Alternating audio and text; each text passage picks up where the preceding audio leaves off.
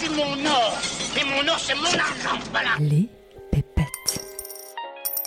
N'ayez pas peur, madame. C'est de l'argent honnête. Et honnêtement gagné. Les pépettes. Bienvenue sur Les Pépettes, le podcast qui réconcilie sens et argent. Je m'appelle Auden Guyenne et je suis entrepreneuse sociale. Je constate qu'il y a souvent une dissonance entre argent et sens. Comme si ça sonnait faux de générer de l'argent en exerçant une activité qui nous passionne et en ayant un impact positif sur la société. J'ai donc décidé de prendre le micro pour donner la parole à celles et ceux qui maîtrisent le sujet et qui peuvent nous offrir un nouvel éclairage sur l'argent et sur le sens qu'on lui donne. Et si après ça vous voulez encore plus de pépettes, retrouvez-moi sur Instagram, les pépettes podcast, où je serai ravie de papoter avec vous et d'approfondir les sujets qu'on aborde ici. Avant de laisser place à mon invité du jour, je rappelle que je ne suis ni banquière ni conseillère en gestion de patrimoine, donc je ne suis pas habilitée à donner des conseils en investissement. Mais si comme moi, vous souhaitez recevoir des conseils neutres et non biaisés, adaptés à votre situation pour aligner vos finances avec vos projets de vie et vos convictions, je vous recommande vivement le cabinet de conseil en gestion de patrimoine créé par Nicolas du site avenuedesinvestisseurs.fr. J'ai choisi de me faire accompagner par Nicolas car il fait partie des 5% seulement des conseillers en gestion de patrimoine qui délivrent un conseil indépendant en France. Tous les autres délivrent du conseil non indépendant avec rétrocommission. Et comme Nicolas c'est un mec en or, il offre aux auditeurs et aux auditrices des pépettes une réduction de 100 € lors de votre deuxième rendez-vous. Pour en savoir plus, je vous invite à vous rendre dans la description de l'épisode. Aujourd'hui, c'est la troisième et dernière partie de ma conversation avec Nicolas Eychenne, un investisseur et conseiller en gestion de patrimoine 100% indépendant. Pour terminer cette trilogie, Nicolas nous partage les apprentissages que l'on peut tirer de la gestion de fortune et appliquer à notre échelle. Quels sont les leviers d'enrichissement à notre disposition? Quelles sont les différentes phases dans le parcours d'un investisseur? Quels sont les facteurs à ne surtout pas négliger dans l'équation pour définir ses choix d'investissement? Est-ce qu'investir dans l'immobilier, c'est vraiment une bonne idée? Et enfin, quelles sont les erreurs à éviter vis-à-vis de la gestion de ses finances? Trêve de papotage, je vous laisse entre de bonnes mains. Très bonne écoute.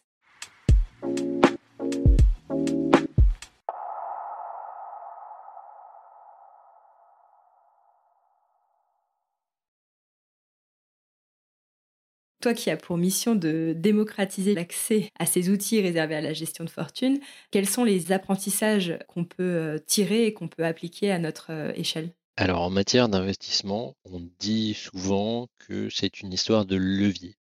On peut le dire de sa carrière professionnelle aussi. Je dis souvent, faire des études par exemple, c'est un levier pour sa carrière. On ne remet pas en question aujourd'hui le fait de dépenser de l'argent pour augmenter ses perspectives de revenus. Sur l'investissement, c'est pareil. Il y a différents leviers, le levier immobilier, l'effet de levier du crédit qu'on envisage assez facilement, le levier fiscal, alors tu as ce qu'on appelle la déduction fiscale avec le plan d'épargne retraite depuis la loi Pacte, et le levier financier, donc qui est central pour moi du fait de mon métier, du fait de ce que je conseille. Le levier financier, ça tourne autour des prêts, donc ça tourne autour de prêts personnels, ça tourne autour du crédit lombard. Donc déjà, je dirais qu'il y a une première aversion de laquelle il faut se départir, qui est l'aversion au risque de crédit. Voilà, le fait d'avoir de la dette, tu as souvent un réflexe paysan, on dit ça culturellement en France. Pourquoi paysan? Parce que quand tu es agriculteur, par exemple historiquement, avant, alors l'agriculture a bien changé, mais si tu as une mauvaise saison, par exemple, tu vas tout de suite être en difficulté financière, donc tu vas avoir peur de manquer. Donc il faut plutôt pas s'endetter. Donc tu as une vraie aversion là-dessus. Je pense que c'est utile de prendre du recul, de regarder ce qui se fait dans les pays anglo-saxons, de voir la dette de manière plus équilibrée. Pour te donner un exemple, je conseille des architectes ou des investisseurs immobiliers avancés, quand ils financent une opération à crédit, une opération immobilière, quand ils n'ont pas à mettre d'argent, d'apport, ils disent qu'ils investissent gratuitement. Tu peux dire mais c'est pas gratuit, il y a un taux d'intérêt du prêt, mais ils l'ont intériorisé. Dans le calcul financier, concrètement, ils savent, en tout cas ils espèrent, c'est le sens de la pente, qu'ils vont gagner plus d'argent avec leur placement. Donc si tu fais le bilan des courses, à la fin de l'année, ils ont investi sans mettre un seul euro et ils ont gagné de l'argent. Donc ils ont investi gratuitement. La banque leur a même donné de l'argent en termes de rendement. Bon, c'est pas rien. C'est-à-dire que ça change totalement ta perspective de richesse. Si on te permet à crédit de créer du patrimoine qui t'appartient, tu t'enrichis. Quand on dit ça, on ne réalise pas à quel point c'est vrai. Globalement, ceux qui ont le plus fait fortune avec leur patrimoine, ce sont des personnes qui ont utilisé le plus de leviers. Des investisseurs immobiliers, j'ai des clients qui appartenaient à ce qu'on peut qualifier de classe populaire, hein, qui sont parfois infirmiers qui sont commerciaux au bas de l'échelle dans leur entreprise, qui ont commencé comme ça, qui ont fait l'acquisition d'un bien immobilier et qui ont maintenant un patrimoine considérable, voilà, du fait de leurs revenus, du fait de l'effet de levier du crédit. Donc déjà, c'est une première croyance limitante de regarder s'il n'y a pas moyen d'avoir de la bonne dette. Alors on peut s'inspirer pour ça des États, hein, qui sont les premiers pourvoyeurs de dette, les émetteurs de dette, notamment l'État français. On parle souvent du niveau de la dette et concrètement, le niveau de la dette ne donne pas un bon aperçu de la santé d'un État. Bon, par exemple, la première puissance mondiale, les États-Unis, c'est les plus endettés de très très loin. On ne vit pas significativement moins bien aux États-Unis aujourd'hui qu'il y a 30 ans. Hein. Pourtant, la dette a plus que doublé.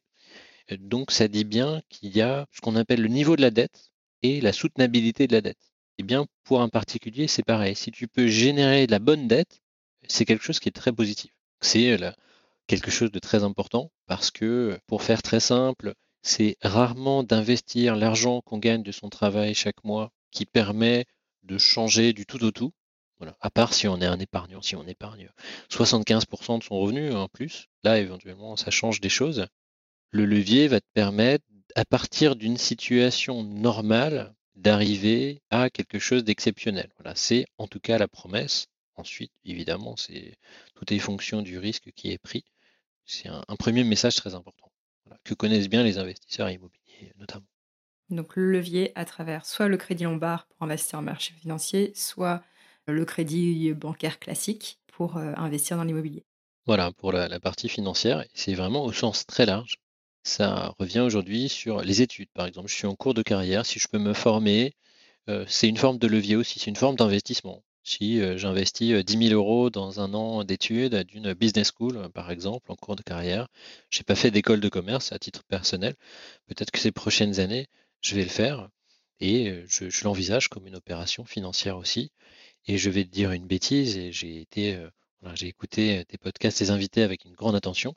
Ça peut être aussi, peut sembler bizarre, mais prendre une année sabbatique. Ça peut être un investissement salvateur. C'est tout type de levier. Et c'est l'idée, hein, le levier, je vais soulever quelque chose qui a un poids démentiel grâce aux lois de la physique. Voilà. Je vais être un peu un magicien en utilisant le levier. Donc c'est très important si on veut prendre en main son avenir financier. Je ne savais pas que tu étais aussi sensible à l'investissement sur soi. Si, ça va avec la gestion passive, la gestion indicielle, c'est le lazy investing, investissement paresseux. Donc à titre personnel, comme j'investis depuis des années de manière très passive, j'ai aussi plus de temps pour moi, moins de charge mentale. Ça t'amène à réfléchir. Ça, c'est peut-être la surprise aussi. Depuis que j'ai fait ce métier, je m'y attendais pas.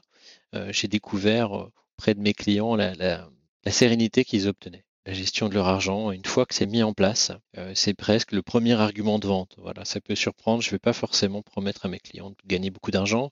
Alors ils vont le faire, mais comme je te dis, ça ne va pas spécialement les rendre heureux. Par contre, le fait d'avoir une approche disciplinée, d'avoir une approche compréhensible, qu'ils aient quelque chose de plus prévisible, qu'ils découvrent en cas de pépin, concrètement, ça va faire baisser leur niveau de stress. On dit que l'argent ne fait pas le bonheur, c'est pas l'argent qui fait le bonheur. L'argent va faire baisser ton niveau de stress et ça va laisser la place à d'autres choses là, qui vont rendre heureux. Et ça, c'est un message que tu comprends assez rapidement quand tu fais ce métier, que tu fais bien les choses. Donc, premier apprentissage, tu nous disais le levier. Quel autre apprentissage on peut tirer de la gestion de fortune ? Tu as quand même toujours les préceptes de la gestion passive. Ce que je trouve assez comique, c'est quand j'ai commencé à m'intéresser à l'investissement, donc en 2017, il y a 6 ans, ce qui est une longue période pour moi, j'ai regardé notamment tout ce qui est Édouard Petit, épargnant 3.0. Je rends à César ce qui est à César. Il a démocratisé la gestion indicielle en France. Alors, il n'a pas inventé tout ça. Ça date des années 60, des années 70. Si on veut remonter aux racines, c'est plutôt John Bogle, Jack Bogle, le fondateur de Vanguard, qui est le deuxième gérant d'actifs dans le monde. Ce qui est assez stupéfiant, c'est que quand j'ai commencé à m'intéresser à ces sujets, donc je n'y connaissais absolument rien, j'étais novice. J'ai une formation d'économiste quand même, mais la finance, c'est un autre monde. Ce qui est assez fascinant, c'est de voir que ce que j'ai appris au début, c'était déjà une forme d'optimum financier. Tu as une courbe assez rigolote, c'est que quand tu commences à investir, tu es assez basique, tu es plein d'humilité, tu fais des choses simples. Tu construis un patrimoine 50-50 par exemple. 50% fonds euros, 50% actions. Et puis tu gagnes en expertise, tu deviens l'expert de plein de sujets, tu connais en détail les actifs et tu fais beaucoup de bêtises. Voilà, c'est la courbe classique. Et puis après, quand tu es vacciné, quand tu reviens de tout ça, tu dis non, je vais revenir à la gestion passive. Finalement, c'est vachement bien. Et donc, ce qui est surprenant, c'est qu'en gestion de fortune, eh bien, tu as paradoxalement quelque chose de très simple. Ça, c'est déjà une surprise. Tu peux te dire, la gestion de fortune, ça part très loin en termes de complexité. On va investir sur des actifs qu'on n'a jamais vus, sur des produits financiers jamais vus. Et non, au contraire, tu vas investir sur quelque chose de très basique parce que tu as pris plein d'informations. Tu vas, encore une fois, revenir à une forme d'humilité. Donc une gestion passive en fonds indiciels. Est-ce que pour celles et ceux qui ne connaissent peut-être pas ce terme, tu pourrais nous dire en quoi ça consiste ? Un fonds indiciel, ça vient des années 60-70 aux États-Unis. John Bogle, un jour, a dit « il faut arrêter de faire des paris pour épargner pour sa retraite ». L'Américain moyen, il veut acheter non pas quelques actions en particulier, il ne veut pas faire des paris, il faut qu'il ait tout le marché en portefeuille.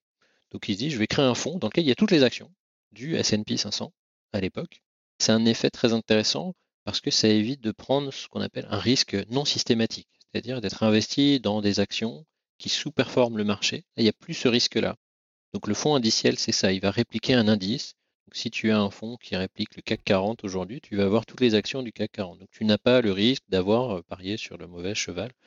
Et ça a permis à des investisseurs lambda d'éviter de prendre ce risque systématique. Tu as tout un vent, malheureusement, en France, de gadins boursiers monumentaux sur des anciennes entreprises d'État, que tout ce qui est France Télécom, Eurotunnel, Alcatel et compagnie, qui se sont magistralement vautrés en bourse. On a bien compris ce que c'était. C'est-à-dire que dans les années 90, il y a des gens concrètement qui ont perdu beaucoup d'argent en France. Ils se sont dit, les actions, c'est ça. C'est des gadins boursiers. Les marchés boursiers américains, mondiaux marchent très bien, mais nous, dans nos actions, ça marche très mal. Donc le fait que ça se soit démocratisé dans les années 2000 et 2010, les fonds indiciels, ça a permis à des épargnants classiques d'avoir en fait un investissement beaucoup plus équilibré, rémunérateur et moins risqué. Et donc c'est ce qu'on peut dire aujourd'hui d'ailleurs, les marchés actions sont moins risqués d'investir en actions. C'est devenu une brique patrimoniale sérieuse, alors qu'il y a encore 15 ans, on avait une vision déformée. Voilà, trop risqué. On exagérait le risque des actions parce qu'on se concentrait en France sur certaines actions en particulier. Est-ce qu'il y aurait un autre apprentissage que tu aimerais nous partager ? Le levier, c'est très important. La gestion indicielle, la simplicité, garder les choses simples, et ça concerne aussi des gens qui veulent donner un sens à leur investissement. Il ne faut pas que l'investissement soit un obstacle. Et ça, c'est un lieu commun qu'on vérifie. Et aussi, dans le secteur de la gestion de patrimoine, je pense qu'on ne prend pas assez en compte ce qu'on appelle aujourd'hui la charge mentale, le temps passé à son investissement, à la simplicité. C'est un versant économique. Si par exemple tu es entrepreneur et que tu fais 500 € de l'heure, si ce temps tu le passes à réfléchir à ton portefeuille boursier tous les jours, eh bien c'est du temps perdu. Il y a un coût d'opportunité et ça on le prend très peu en compte. Et on le voit notamment dans l'investissement immobilier. Pour te donner une anecdote, quand j'ai commencé ce métier, je conseillais beaucoup de couples. Eh bien la caricature, c'était la compagne en général nous disait: oui, ces investissements, ce qu'il vous dit, c'est très bien, mais en fait, il y passe tout son temps et il pense qu'à ça. Ça m'a pas mal marqué, puisque j'en ai vu des dizaines depuis. Ça va dans les deux sens. Ça peut être le compagnon ou la compagne et la charge mentale. Et ça, souvent, on y revient trop peu. On regarde le rendement, on regarde la cohérence de la stratégie, mais on ne regarde pas si concrètement c'est économe en termes de temps. Et c'est pas du tout la même chose. Si j'obtiens 6% annualisé, mais que j'ai beaucoup plus de temps pour faire d'autres choses, c'est mieux qu'avoir 8 à 9%. Et ça, je porte beaucoup mon attention là-dessus. Il y a une forme de paradoxe parmi les apprentissages que tu nous livres, parce que d'un côté, il faut pouvoir utiliser cet effet de levier. L'effet de levier le plus accessible aujourd'hui, c'est via le crédit bancaire. Et de l'autre, un autre apprentissage, c'est de minimiser au mieux cette charge mentale. Pourtant, quand on part de zéro et si on veut parvenir à se constituer un patrimoine, quand même la meilleure stratégie aujourd'hui à laquelle on peut avoir accès, c'est justement cette capacité à pouvoir lever de l'argent auprès des banques pour faire 1, 2, 3 investissements locatifs. Et ce mécanisme-là, il sera beaucoup plus smart financièrement. En tout cas, c'est ce que nous disait par exemple Émilie Melguer dans le podcast.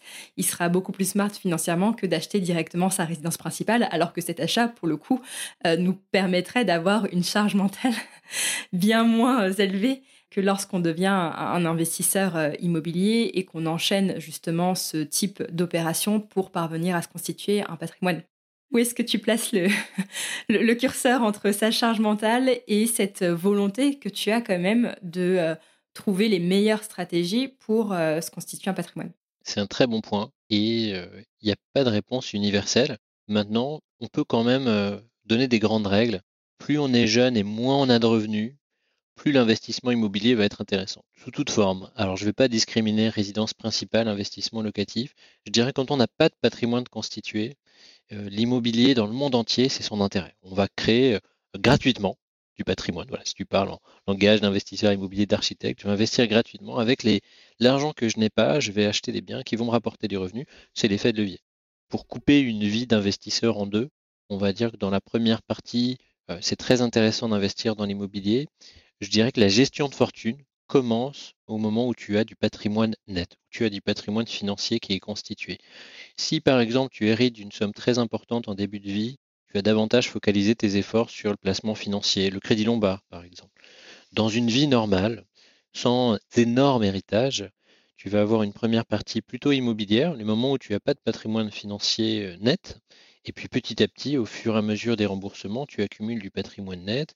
La gestion de fortune va être la suite logique. En fait, tu vas continuer l'effet de levier du crédit pour aller dans les idées reçues, mais qui se vérifient. Évidemment, plus tu gagnes en âge, moins les banques te prêtent, moins c'est avantageux, ne serait-ce que les assurances sur la santé, assurance décès.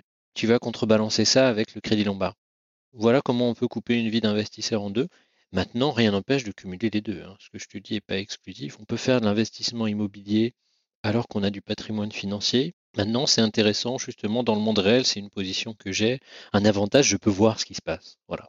Concrètement, quand quelqu'un a du patrimoine financier, quand il est en gestion de fortune, il a moins envie d'investir dans l'immobilier locatif, dans sa résidence principale aussi. Et ça, c'est aussi une surprise. Tu as beaucoup d'investisseurs immobiliers. Alors, ça dépend, l'âge dépend de l'âge auquel ils ont commencé. Ça peut être 40, 50 ans. Ils ont une famille, ils ont des enfants. Ça leur prend trop de temps et c'est souvent ce qui fait qu'ils ne reviennent pas à l'investissement immobilier. Voilà. Quand ils ont fait ce qu'ils avaient à faire, quand ils ont un certain nombre de biens, en général, ils font le constat que ça leur prend trop de temps, de charge mentale. Donc soit il y a une stratégie de vente progressive, soit éventuellement, s'ils veulent garder la cohérence de leur patrimoine immobilier, ils peuvent l'apporter en société. Je ne veux pas te dire qu'il n'y a qu'une seule voie. Évidemment, il y a plusieurs parcours de vie, mais tu as quand même cette idée-là que l'optimisation entre patrimoine financier et immobilier dépend de l'âge quand même. Après, tu as le volet transmission. Plus tu as d'immobilier dans une succession, par exemple, plus c'est compliqué.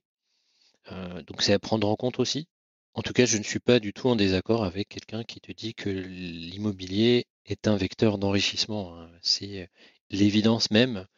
Maintenant, tout dépend aussi de ton activité professionnelle. C'est-à-dire que si tu as un job plutôt plan-plan, plutôt confort. Alors, confort, ça peut être aussi avoir une visibilité de l'emploi, par exemple. Si tu as une garantie, là, l'immobilier va être intéressant parce que tu vas être bonne cliente ou client de banque. Donc, tu vas jouer l'effet de levier du crédit. Quelque part, la charge mentale que tu auras dans l'immobilier sera contrebalancée par le fait que dans ton activité professionnelle, la charge mentale est faible. A contrario, si tu es entrepreneur, entrepreneuse, que tu as beaucoup de projets, tu es très créatif, si tu vas lancer 36 entreprises, que tu vas multiplier ton patrimoine professionnel par 4 ou 5, là, le levier immobilier a moins d'intérêt parce qu'il va te ponctionner de la charge mentale et du temps qui a haute valeur ajoutée. Donc, le critère central dans tout ça, c'est le temps. Quel est le temps qu'a la personne? Quel est son caractère aussi? Tu as des gens qui sont très cartésiens, qui vont poser les calculs. Dans l'investissement immobilier, je pense quand même que c'est un intérêt d'être cartésien. Ce qui n'est pas du tout mon cas. Je suis plutôt tenant, partisan de l'approche globale, de l'approche systémique. Donc c'est aussi pour ça que je ne me porte pas spécialement vers l'immobilier, parce que j'ai pas de calculette dans la tête. J'ai une idée des grands ensembles, mais il faut tout regarder. C'est-à-dire que pour les investisseurs immobiliers, il faut être bricoleur, il faut connaître les prix des artisans. Si on refait telle pièce, il faut connaître les prix du marché. Il faut se mouiller. Voilà, il faut aller sur le terrain pour voir. J'ai l'impression que de manière générale, un CGP, un conseiller en gestion de patrimoine, a toujours davantage un biais financier plutôt qu'un biais immobilier. Il a toujours tendance à nous conseiller de placer notre argent sur une assurance vie plutôt que de faire un investissement locatif. Est-ce qu'il se rémunère davantage sur l'assurance vie? Quelle est la raison, selon toi, derrière ça? Alors, j'ai connu beaucoup de conseillers en gestion de patrimoine qui passaient leur temps à vendre du Pinel, à vendre de l'immobilier. Au-delà du Pinel. L'investissement locatif, c'est vrai que c'est pas forcément ce regard-là, que c'est orienté vers le placement financier. Tu as en effet les rétrocessions. C'est sans doute plus simple de gagner de l'argent en vendant une assurance vie qu'en faisant une opération immobilière. Bon, tu as évidemment le sujet de l'indépendance du conseil. On est en France, comme tu le sais, malheureusement dans un pays avec un niveau de culture financière qui est très bas. Donc le conseil est assez mauvais en France. Je pense injurier personne en disant ça. Il suffit de le comparer aux pays autour de nous. Pays anglo-saxons, j'en parle pas. Donc tu as un sujet du niveau du conseil. On va pas se fouler. Voilà. Donc c'est vrai qu'en France, souvent, on va aller dans le sens du client. Donc c'est quelque chose que je vois dans mon métier. Par exemple, de parler d'un sujet complexe d'optimisation à quelqu'un que je rencontre, ça va avoir un effet disruptif. C'est plutôt pas le bon plan. Commercialement, c'est moins risqué de dire oui, bien sûr, madame, on va investir. Vous allez investir dans l'assurance vie. Oui, bien sûr, monsieur, on va investir dans l'immobilier. Ça va bien marcher en France. Et ça fait partie de l'impact sociétal. Un argument pro-action et obligation quand même, c'est investir dans l'économie réelle.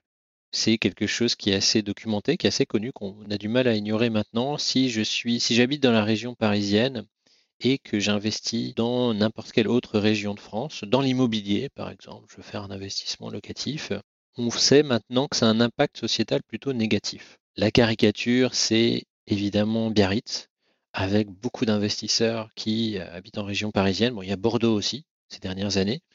En fait, c'est je vais acheter là-bas avec mon pouvoir d'achat de Parisien. Et ceux qui habitent sur place ne peuvent plus se loger. Voilà, forcément, parce que ceux qui achètent, je ne vais pas être regardant, je vais avoir ma vision de pouvoir d'achat parisien, je vais acheter très cher, je vais le louer très cher.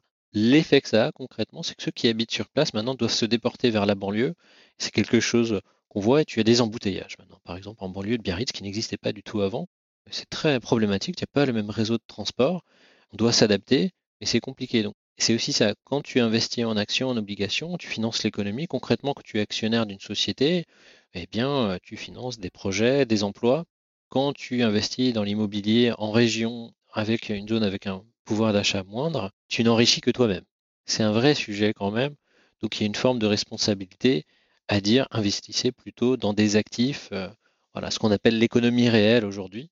Alors après, on peut débattre, encore une fois, est-ce que d'acheter une action en Coca-Cola, ça améliore l'économie réelle, hein, entendons-nous, mais ça va être investir dans le private equity, dans les small caps par exemple, ça peut être un vecteur d'investissement, et là l'effet va être beaucoup plus puissant, c'est-à-dire que concrètement, tous nos auditeurs qui travaillent dans le secteur privé, a priori, il y a du capital, il vient bien de quelque part, donc on est la contrepartie, en fait, quand on travaille dans le privé, des investisseurs en actions, en obligations. Même les services publics, par exemple, quand tu as du fonds euro, tu finances de l'obligation assimilable au trésor, donc indirectement, tu finances la création d'hôpitaux et d'écoles. Voilà. Ça peut paraître assez angélique comme ça, c'est l'effet de cet argent-là. Donc c'est quelque chose, je pense, qui est à développer. On a besoin de logements en France, évidemment, mais est-ce que le secteur privé, est-ce que la manière dont il est organisé aujourd'hui, concrètement, quand j'investis dans l'immobilier locatif, est-ce que je rends service à quelqu'un en augmentant le prix d'un actif? Point d'interrogation. Et pourtant, j'ai l'impression que tu sais que les Français adorent investir dans la pierre. Et pour beaucoup d'investisseurs, j'ai l'impression que c'est plus rassurant aussi d'investir dans l'immobilier et du coup d'avoir des loyers qui tombent chaque mois plutôt que de placer cette même somme d'argent en bourse et donc d'être soumis aux turbulences des marchés financiers. D'où ma question, même si ce que tu nous expliques est tout à fait recevable, est-ce qu'il ne vaut pas mieux privilégier aussi la sécurité psychologique de l'investisseur liée à la régularité des revenus liés à l'immobilier, plutôt que la peur qu'on peut ressentir face aux fluctuations des marchés? Alors je pense qu'il faut se guérir de cette aversion. La récurrence dans l'immobilier, elle est un peu trompeuse. C'est-à-dire qu'en effet, tu as ce qu'on appelle le cash flow, mais le cash flow n'est pas un indicateur de performance. Ce qui compte, c'est ce qu'on appelle le total return. À la fin, en posant tout le calcul, net de fiscalité, j'allais dire même net de charge mentale et de temps passé, est-ce que l'opération a valu le coup? Et là, quand on fait les comptes, tout ça est beaucoup moins sûr, en fait. Donc, en posant le calcul, ça peut permettre d'aller au-devant des idées reçues. Tu sais, c'est un argument d'autorité, mais je conseille beaucoup de personnes qui ont plus de 70 ans, qui ont leur vie d'investisseur derrière eux.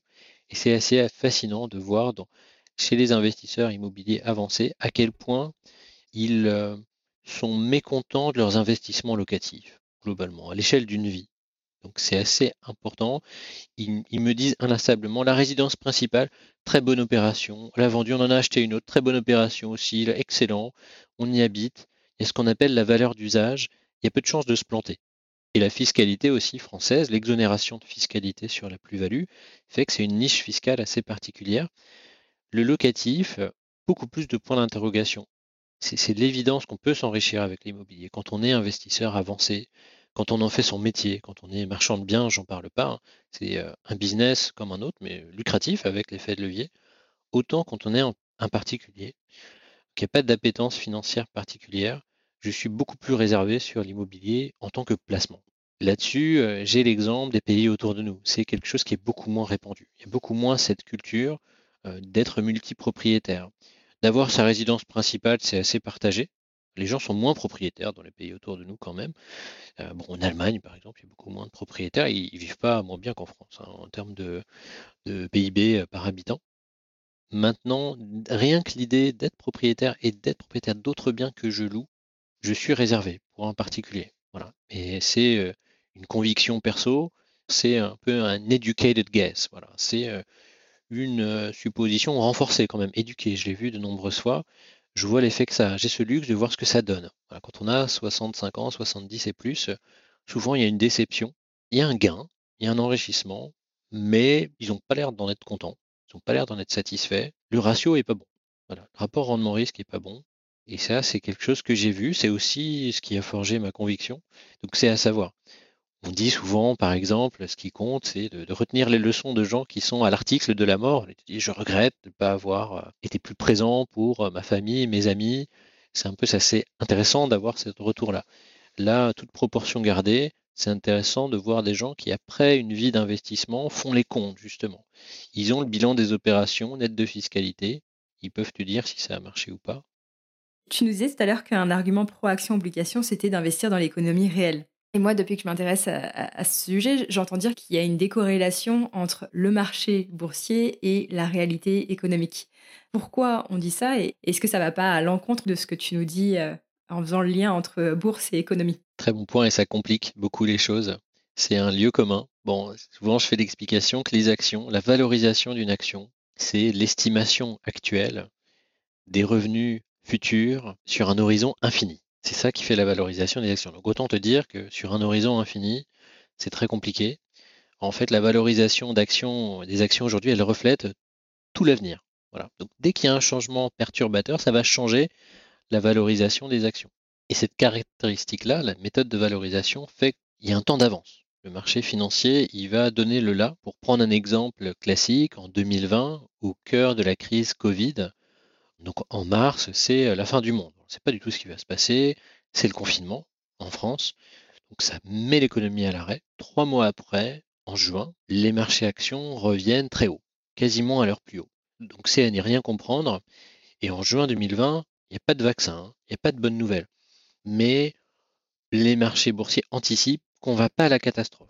Ils savent juste ça, on ne va pas à la catastrophe, ça ne va pas s'effondrer, donc le système va perdurer. Ça peut être surprenant. Voilà. Visuellement, quand tu vois les marchés boursiers en juin 2020, c'est le premier réflexe qu'on peut avoir. On marche sur la tête. C'est vraiment en pleine crise. On n'a même pas débuté la catastrophe économique pour beaucoup. Et les marchés sont au plus haut. C'est parce que les marchés anticipent. Ils anticipent. Et en septembre, de mémoire, tu as les premiers tests positifs des vaccins Pfizer, Moderna et compagnie. Là, les marchés remontent très clairement. Donc, c'est un marché qui fonctionne par anticipation. On le voit aussi dans l'immobilier dans le sens inverse, c'est-à-dire que là, tu as une crise sur l'immobilier, une crise en cours avec la hausse de taux d'intérêt. Les prix baissent progressivement. La valorisation des parts du SCPI, par exemple, donc tu as un effet retard. Donc, en fait, c'est ça qui explique souvent l'aspect, la croyance que l'immobilier est plus conservateur et plus prudent, c'est qu'en fait, les valorisations sont en avance et l'immobilier sont en retard.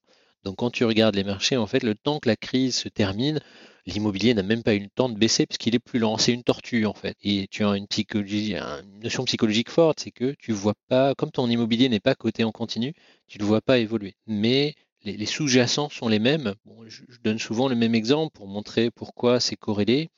Quand tu travailles dans le secteur privé, dans une entreprise du CAC 40 par exemple, si tu es bien payé, c'est que ton entreprise se porte bien, donc son cours de bourse se porte bien, a priori. Donc tu es bien payé, tu as un pouvoir d'achat immobilier plus important. Tu peux acheter plus gros. Donc il n'y a pas vraiment de raison que les deux soient décorrélés, puisque quand tu es bien payé, tu as un plus grand pouvoir d'achat immobilier. Pas de raison que tu aies un plus gros pouvoir d'achat immobilier, par exemple, si la bourse ne se porte pas bien. Donc, c'est une illusion d'optique. Quand on regarde le sous-jacent, c'est le même. Maintenant, en effet, tu as ce qu'on appelle le potentiel d'abstraction. Quelque chose qui existe va être plus rassurant que quelque chose de virtuel, que tu ne vois pas, comme le cours des actions. Donc là, il faut déconstruire une idée reçue qui est que quand tu as des actions, quand tu as un fonds, tu es bien propriétaire de quelque chose. Tu es propriétaire d'un titre qui t'est garanti. Sa valorisation ne t'est pas garantie, mais tu en as une. Voilà. Elle est, selon le moyen de détention que tu as, tu en es bien propriétaire. Je pense que ça fait partie aussi des croyances limitantes, de ne pas penser que parce qu'un actif est virtuel, il est moins bon. Tu le vois dans l'immobilier pour donner une idée reçue, mais qui se vérifie dans le monde réel. Le fait qu'un bien immobilier il existe, ça a des conséquences désagréables. Par exemple, il s'use avec le temps, donc il faut faire des travaux. Souvent, quand on fait ces calculs, on ne prend pas en compte le coût des travaux, le coût d'entretien pour le bien immobilier, alors qu'ils vont fatalement arriver. Tes actions, il ne va pas y avoir de travaux dessus. C'est ce qui est intéressant aussi. En tout cas, ce n'est pas toi qui vas devoir le financer en tant que propriétaire de ces actions-là. C'est quelqu'un d'autre. Quelles sont les erreurs les plus communes que tu observes chez les gens que tu accompagnes par rapport à la gestion de leurs finances et de leurs investissements ? Je dirais la première, c'est de ne pas se faire conseiller. L'auto-formation est très élevée en matière de finance. Le lieu commun, c'est de commencer par boursicoter. En général, on s'arrête quand on a perdu une grosse somme d'argent. Donc ça varie selon les investisseurs, selon le degré de chance.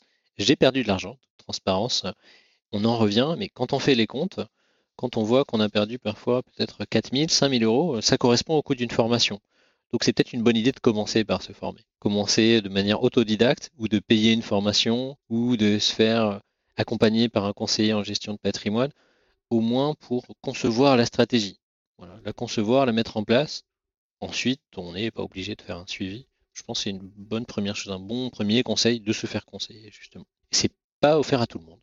Voilà, c'est une question d'ego. Ça concerne les hommes en particulier. Il y a se faire conseiller. On a l'impression souvent qu'en France, c'est une sorte de constat d'échec. Voilà, c'est révéler sa fébrilité. En réalité, non, c'est... au contraire, un témoignage de force. Même des cadres de la finance aujourd'hui que je conseille, ils savent très bien qu'ils ne peuvent pas tout comprendre eux-mêmes, qu'ils ont besoin d'avoir un retour. Je ne te dirais pas que c'est comme aller chez le psy, mais ça n'a que des avantages d'être conseillé. Même moi, il faut que j'intermédie mes décisions. Je demande beaucoup de conseils autour de moi. Je me nourris des expériences avec les clients. Tout seul, en tant qu'investisseur, même expert, je vais me planter à un moment ou à un autre.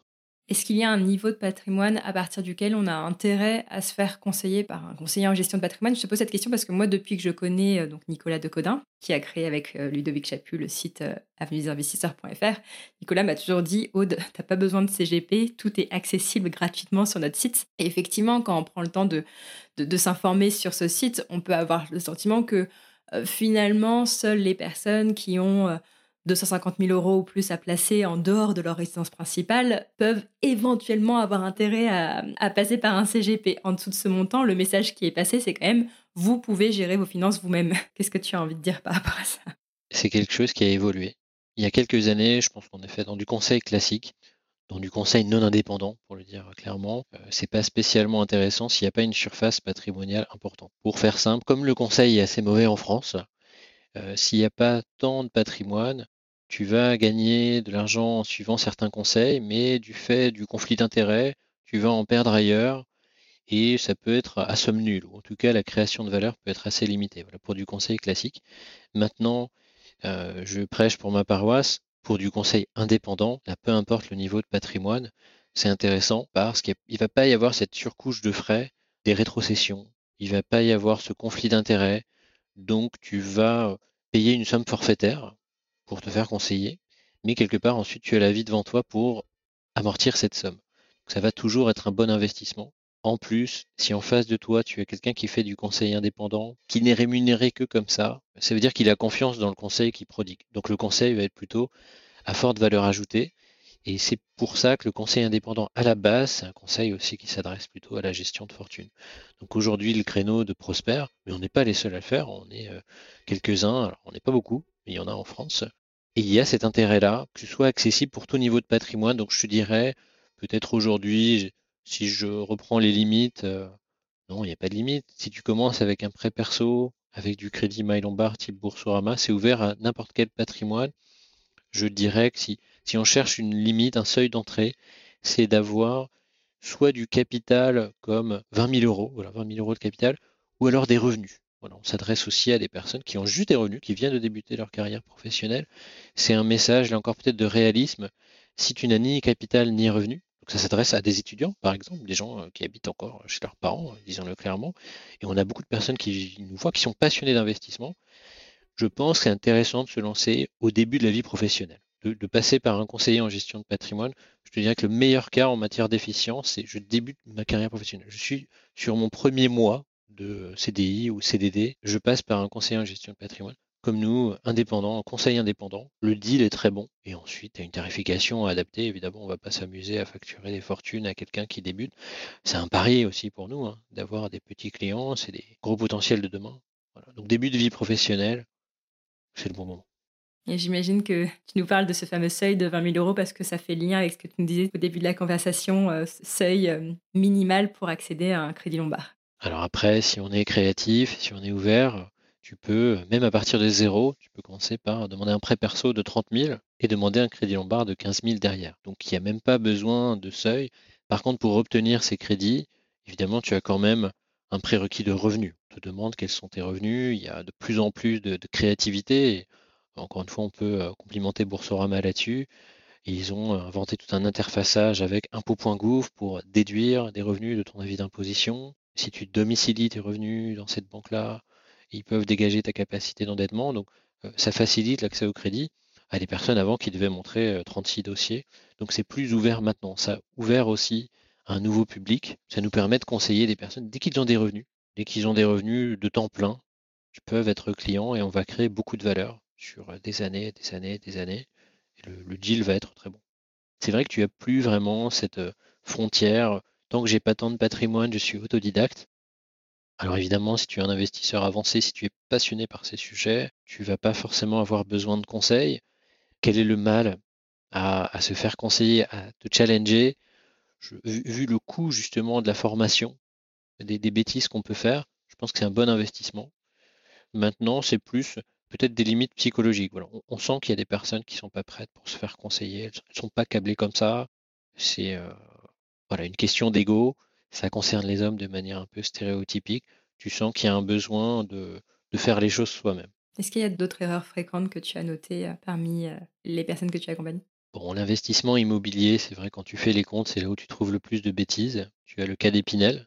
Je conseille beaucoup de trentenaires, 30-40, qui ont fait des Pinel, ils s'en mordent un peu les doigts. Je dirais que l'erreur, pour généraliser, c'est de se sentir obligé de faire quelque chose. Je vais m'inspirer d'une youtubeuse qui s'appelle Solange te parle, qui dit dans la vie, parfois, quand on se sent bloqué, c'est qu'on pense qu'on devrait faire. Et en matière de finance, souvent, le mieux, c'est de rien faire. C'est ce que nous apprend la gestion passive. Beaucoup d'investisseurs que je rencontre me disent, avant de vous rencontrer, j'ai mis en place ça, j'ai ouvert telle enveloppe. J'ai voulu faire un investissement avant de consulter un conseiller en gestion de patrimoine. Comme si 6 mois ou 1 an changeaient quoi que ce soit. Là, c'est l'erreur classique parce que ça change considérablement la trajectoire de leur vie financière parce qu'ils ont voulu faire et c'est quelque chose qu'on voit à tous les niveaux. Par exemple, quand on gère son portefeuille boursier, qu'on n'est pas conseillé, qu'on n'intermédie pas cette décision, on se sent obligé de faire quelque chose. On a cette croyance-là que de faire quelque chose va être fondamentalement mieux que de ne rien faire. C'est un grand message d'humilité là encore. Il vaut mieux, peut-être, souvent c'est ce qu'on dit de manière un peu comique, d'avoir un bac à sable, d'avoir une petite partie de son patrimoine pour faire une sorte de trading, pour éviter de le faire sur le reste. C'est plutôt une bonne pratique, si ça peut éviter de faire des bêtises.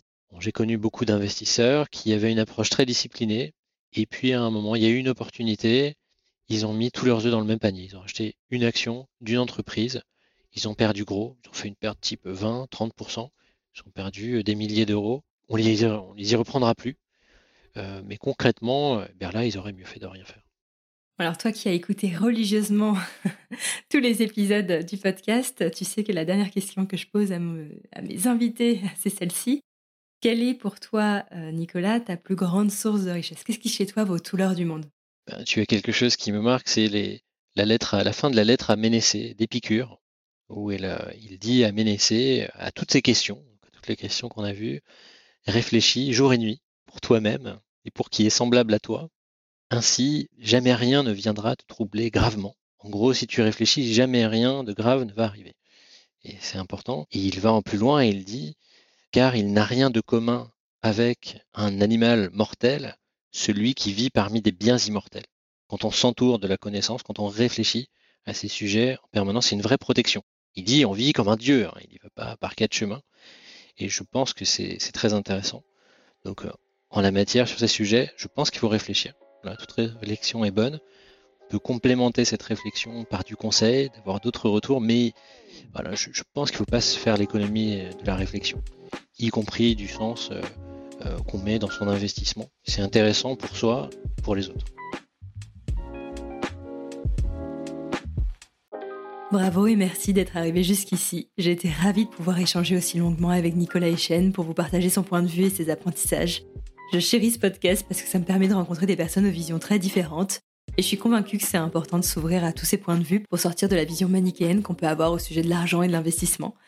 Pour moi, c'est essentiel d'apprendre à remettre du sens, mais aussi de la nuance dans sa façon d'agir et de penser. Maintenant que vous avez une compréhension plus fine des différents mécanismes d'enrichissement qui existent, quelle est la stratégie qui vous parle le plus et quelle est la couleur que vous souhaitez donner à votre argent? Vous pouvez, si vous le souhaitez, me partager vos réflexions à ce sujet sur mon compte Instagram, Les Pépettes Podcast. On se retrouve mardi dans 2 semaines avec un nouvel épisode. Et d'ici là, je vous souhaite de remettre du sens dans vos finances.